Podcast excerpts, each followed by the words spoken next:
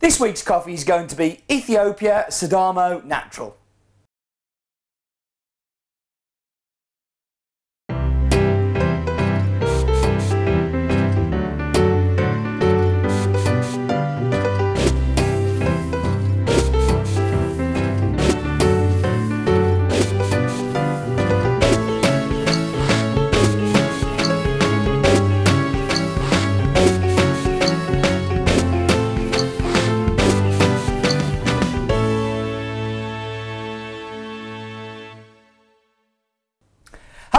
Everybody, and welcome to episode 177. I'm your host, Stephen Leighton, and as I said, this week we're going to be talking about uh, a natural coffee from Ethiopia from the Sidamo region.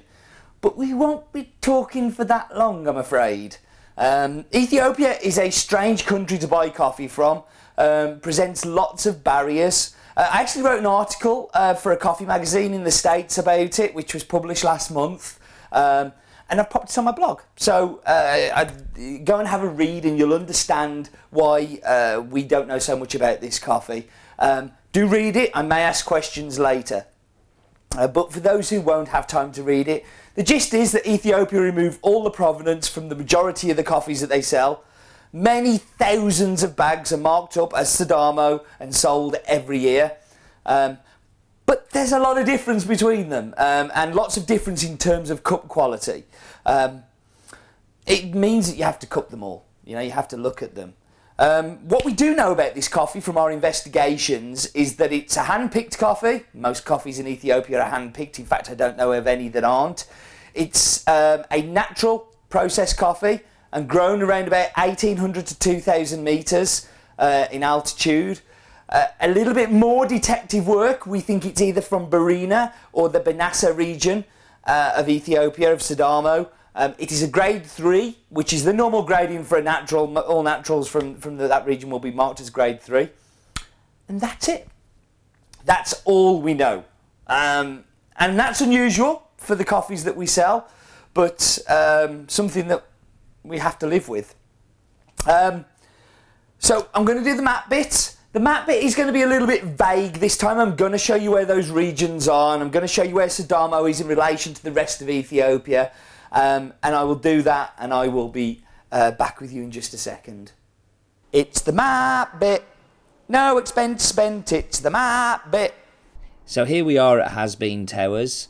Um, as always, we're zooming out and instead of going across the Atlantic, this time we're going to go down. And I've been wanting to do this for ages. So we've gone over France, Spain, over Libya, Sudan. And what we're looking at here is the Ethiopian Ethiopia. So a larger region. In the north you have Harar, in the south you have Sidamo and you have Yirgacheffe. So let's just zoom in a little bit more to these regions so we can see um, a little more. So in the middle of, if you think about where Harar is and you think about where Sidamo and Yirgacheffe are, kind of in the middle you have Addis Ababa, which is the capital. Um, I think maybe a little closer to the south, but um, here we have um, Sidamo in the northern part and Yirgacheffe in the lower part. And do you know, it kind of um, they really aren't far apart and they share lots of things in common um, and, and lots of things kind of cross over. So, anyway, it's a little bit vague, this one, as I said before. I do apologise for that, but you know, that's what happens when you buy from Ethiopia. So, that was the map bit. It's the map bit. No expense spent, it's the map bit. Sorry, not lots of info, um, but hopefully you get an idea of Ethiopian coffee. So, time for the Wheel of Death, and the Wheel of Death this week is going to be Clever Dripper. Um, it's one we've done before. We're still waiting for our new WODs, Wheel Love Deaths. Uh, and I hope that they're soon. Uh, but I like the clever. I think it's going to be a great way to brew this coffee. It's kind of like the clean way to have a cafetiere. Um, and I've been using mine more and more, so it's, it's good to do that. Before I go and make it, I want to talk to you about uh, the saviour of In My Mug. Without this thing, subscriptions would have gone up by £48 a year or £12 for every three month one that we have, or we would have had to stop. Royal Mail, in their infinite wisdom, broke the way that we could do subscriptions for In My Mug by changing their prices for postage. Now, anything up to 750 grams um, as a packet is the same. uh, and the price gone up, went up by about 35%. Um, and that comes into effect after the weekend. So this little baby has saved in my mug. So subscribers this week will get a bag like that um, with the coffee bag inside. Um, and it means that it's no longer a packet. Go figure.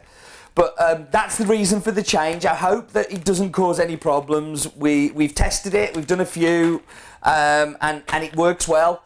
Um, we've not had any, any issues, but um, without this change, in my mug will just be super expensive and wouldn't be something we'd be able to carry on doing, you know, and that kind of, uh, I'm, I'm very grateful to this little bag. Um, so yes, that's the change that we, we, we've introduced this week and will be going forward. Normal web shop customers, uh, the prices are going to stand still until we understand the full uh, effect of the implementation of the charges. Um, and in my mug subscribers, your postage is not going up. So if you are about to renew or whatever, that's going to stay exactly the same because of that little red bag and the fix that it's given us. So, um, so yes, a bit of good news, kind of. I mean, it feels a bit status quo, but I, I think it's good news. Anyway, time to go and make tasty and delicious coffee. I will be back with you in just a second. Okay, so I'm back. Um, I'm going to dive straight into the espresso. Singles this week, by the way, as well, because I now have a new a new machine, an Aurelia 2, a Nuova Simonelli machine which I've been playing with for the past couple of days. Um, it's lovely to be back on singles after my gripe about the doubles last week. Um, right, espresso. Now, this natural, some of you may remember the Konga Peaberry we had at the start of the year, which um, is uh, from a similar kind of region. It's a naturally processed coffee, but a completely different cup. Like, don't even think they're the same because they're not. This for me is a much more grown up natural. Whereas the Konga is a little bit kind of crazy, a little bit kind of way fruity, and this is much more body. Uh, body, think licorice, think uh, that kind of whole chewiness, uh, mouthfeel, uh, thickness, a gloopiness. Absolutely amazing. I'm just going to pop the clever on because the time is right to drain that away. So, into the milk. So, um, I'm thinking this is going to work really well in milk before I am tasting it because I expect it to be strong enough to kind of run through. And I'm not disappointed. The coffee comes bowling through this coffee. Um, you get that really aniseedy beautifulness come through.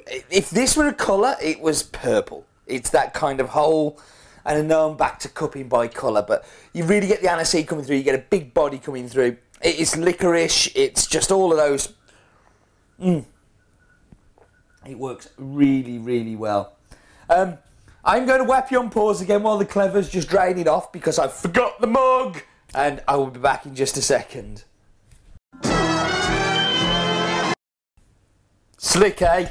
Right, so clever has drained